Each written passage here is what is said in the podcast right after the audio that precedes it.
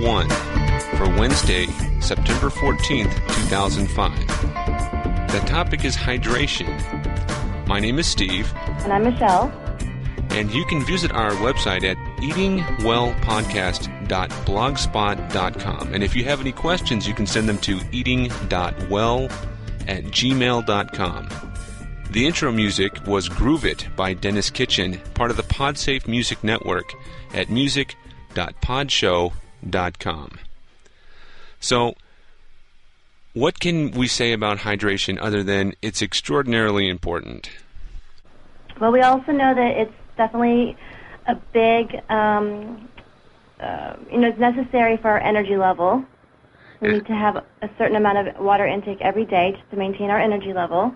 And most Americans are not getting it. It's not part of our culture to consume large quantities of water or even water on a regular basis unless we just happen to be aware of it. Especially just plain water. Most Americans get any of their fluid overall from soda, juice, coffee, yeah. but not necessarily water by itself per se. And if you're interested in weight loss of any kind, uh, you're going to need the water to metabolize body fat. So unless you're getting a good amount of water, you're not going to lose weight. Right. You can look at all the calorie intake and do your exercise, but you're going to find that the proper water intake is going to be a big predictor of your success. It's also got other beneficial effects like suppressing your appetite and will reduce water retention if you're if you're having that problem. Uh, it'll show up on the scale. Right. A lot of people feel that when they're retaining fluids that they have too much water in their body. So rather than drink more, they drink less, which is the opposite of what we should do. Um, also, when we are hungry, sometimes we know we've just eaten and we might feel hungry, but really we just need some more water. And having, you know, eight ounces is going to actually fill your stomach up. And um, you really don't need to eat anymore. That's a that's a great tip.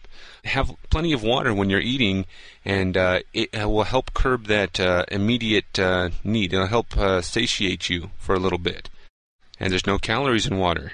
Zero calories. Plenty of water is beneficial in reducing the risk of kidney disease. Your kidneys need plenty of water to flush out all of your bodily waste. I think we all pretty much understand how that works. Water is essential in that biochemistry. Right, exactly right. I mean, you need to have your filter cleaned out to filter all the other toxins. So getting plenty of water just keeps it running smoothly. And of course, we we don't really realize how important hydration is to our skin as well. So if you have the proper water intake, your skin stays healthier. It helps, especially maintain the elasticity, so that yeah. when we're gaining and losing weight, we can go back to our normal size with our skin as well. Yeah, all the all the skin creams in the world is not going to do as much for the hydration of your skin as good water intake. Yeah, and there's a monetary benefit as well. You know, water can be free. I know we like to pay for it in a bottle, but the skin creams are rather expensive. Oh, yes. Uh, it's also essential in digestion and absorption of nutrients, and at some point we might have to bring up the topic of fluffies. Uh, that has a lot to do with uh, fiber and the lower end of your digestive system, but uh, that might have to be a, a separate uh, show topic. What do you think? I agree. We can have a whole talk about fiber. Water is essential for a good digestion. Um, also, your joint health is important, and I'm not too up to date on how all of that functions, but apparently, synovial fluid is is in your joints. That's right and it uh, provides uh, some lubrication there between your cartilage. And as far as circulation goes, uh, you know, uh, what is it? A third of your body is water? 70%. Being dehydrated, your body is going to start pulling water from all sorts of places just to get its needs met. Yeah, many people don't realize that dehydration affects us all the way down to the cellular level. So we might feel thirsty or tired or lightheaded, but it's really affecting us through our, our whole body system. Well, how much water do you need to consume? What's the general consensus on how much water is the bare minimum? The majority of experts out there agree that the rule of thumb is 64 ounces a day.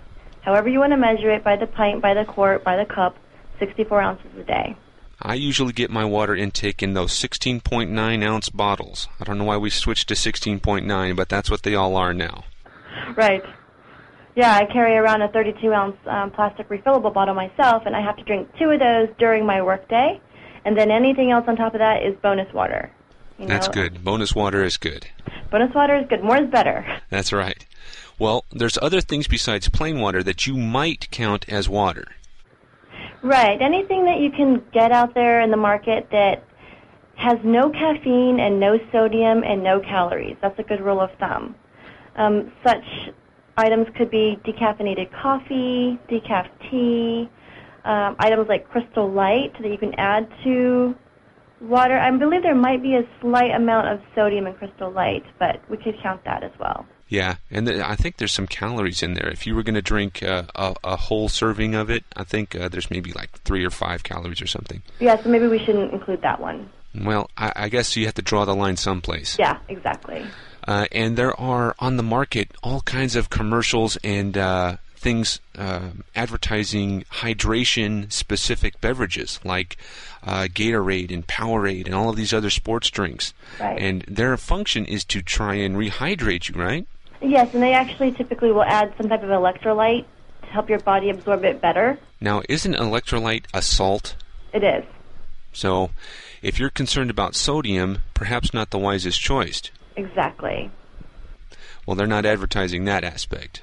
No, they're not. They're not really telling you you're going to retain fluid by taking in this this drink, but it's just a big marketing. I wouldn't say gimmick so much because some people really do benefit from those items, but you know, plain water is always going to be the best. Well, those sports drinks are kind of engineered for people that are exerting a lot of energy and uh, sweating a lot. Exactly. And losing you know, if you're a doing a triathlon or a marathon or a, uh, you know a century bike ride or something, those could really help you out.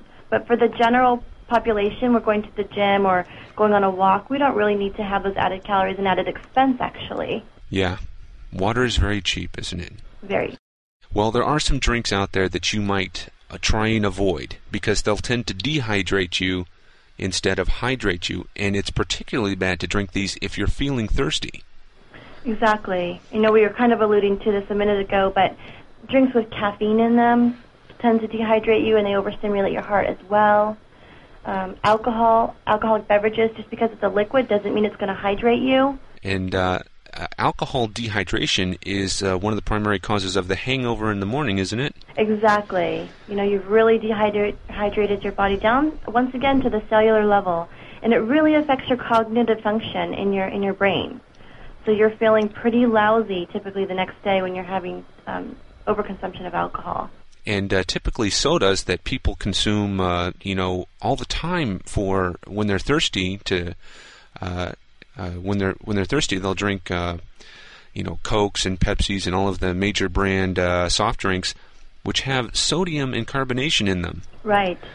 And you know, if you have a, a regular small 12 ounce soda, which is actually you know kind of hard to come by these days, um, there's not a whole lot of sodium in there. The thing is, most of us are going to a convenience store or a fast food place and getting many ounces of soda, and that contains a significant amount of sodium. And it's just you really than... are not really doing your body a service as far as the hydration is concerned. You're getting a, a well above the necessary sodium level. And it's just a lot of empty calories, also. Very much so, especially if it's not diet soda, right? Oh yeah. Well, there are a few good ones and it's uh, when I'm looking for them, I'm looking for no caffeine and no sodium. So if you look around, you can find them. My favorite is Hansen's. It's available pretty much everywhere these days. It says calorie free on there. It's a natural soda, great flavors, no sodium, no caffeine, and I know there's others. Yeah, my favorite has got to be Diet Right. There's a couple of flavors, and uh, they've recently changed their packaging, but it's the same product inside. Um, by the time that you're thirsty, I'm just reading my show notes here. By the time you're thirsty, you're already dehydrated. Do you believe that's true? That is true. From what I've read in the studies, that is true. So, you know, we really need to hydrate all day long. It's not just about starting your day with a cup of water and maybe, you know, having one before you go to bed. You need to have water all day long. If you get to the point where you're actually feeling thirsty, that's a clear sign that your body's telling you it's been too long since you've drank some water. Well, there's some things you can do to keep hydrated throughout the day. And the number one, the easiest one, is to take water with you. Exactly. If you carry water with you, you're going to be more inclined to drink it. You know, I was mentioning I carried my Nalgene bottle with me full of water all day. You said earlier that you carry a bottle as well. If it's not there and you're thirsty and you're busy, you have to take the time to go find it, and most of us won't do that. And if it's not there, you're certainly not going to drink it. Absolutely. So, the other thing you can do to make sure that you're getting all, all of the water you need is to develop a system of your own to keep track. You know, you might save bottle caps or uh, you might just get in the regular habit of having them at certain times during the day. Absolutely. I highly recommend that you start with a particular size bottle and, and give yourself a, a minimum for the day of how many of those bottles you need to drink. And, you know, set them off to the side and you can count them pretty easily. Um, however, whatever works for you, but you should definitely track it so you're not just guessing that you might have hopefully got your water in that day. Yeah, that's not as good. It's definitely better to start trying to get some water in, but having a system to keep track is going to help you out. It'll let you know where you stand. A lot of people are working out now. Uh, huge industry now is the gyms and uh, exercise and all of that. And um, it's important to be hydrated before, during, and after your workout. Absolutely. Um, I happen to teach a strength training class, and this is one of the primary things we go over the first day. People don't realize that it's not just about drinking water afterwards when you're already sweaty and tired and thirsty, but you're going to really have an optimal workout if you start drinking water before you even start. And then, depending on how long you're working out, you know, if it's only a 10 minute walk, you might not want to carry the water bottle with you, but most of us are doing more than that. So you want to drink the whole duration of your workout and then afterwards. And that's a considerable amount of ounces right there. Yeah, you know, that's something I'm not doing. I got to start doing that. Uh, I don't particularly hydrate before because I don't feel the need, and perhaps that's just the wrong way to look at it. I guess if I'm feeling the need, it's already too late, huh? Right, and yeah. that's very normal. Most people don't feel thirsty before they're going to go work out, so they don't think about it. But if you start trying it, you'll find that your workouts are going to actually be more efficient, and you're going to feel better while you're doing it because you need the water to come from somewhere when you're sweating. And if you're having trouble, water is best. Plain water is best, but you can try subs like we mentioned, Crystal Light, and some of the diet sodas, which we can count as water, even though they're not just plain water. Right on. Cool. Well, that about wraps the very first Eating Well podcast. My name is Steve. I'm Michelle. Thanks so much for listening. We'll see you next time. This is LA Nightmare by Point Two Two. If you would like to send us a question about this show or any other topic you'd like covered, you can record yourself in MP3 format and email it to eating.well at gmail.com. Of course, we accept regular text emails as well. The website for the podcast is Eating Well Podcast, all one word, dot blogspot.com. Our podcast is hosted by Risen.net, part of blimpmedia.org. You can check them out at www.blimpmedia.org. Some of the music featured in this podcast has been provided by the Podsafe Music Network. Check them out at music.podshow.com.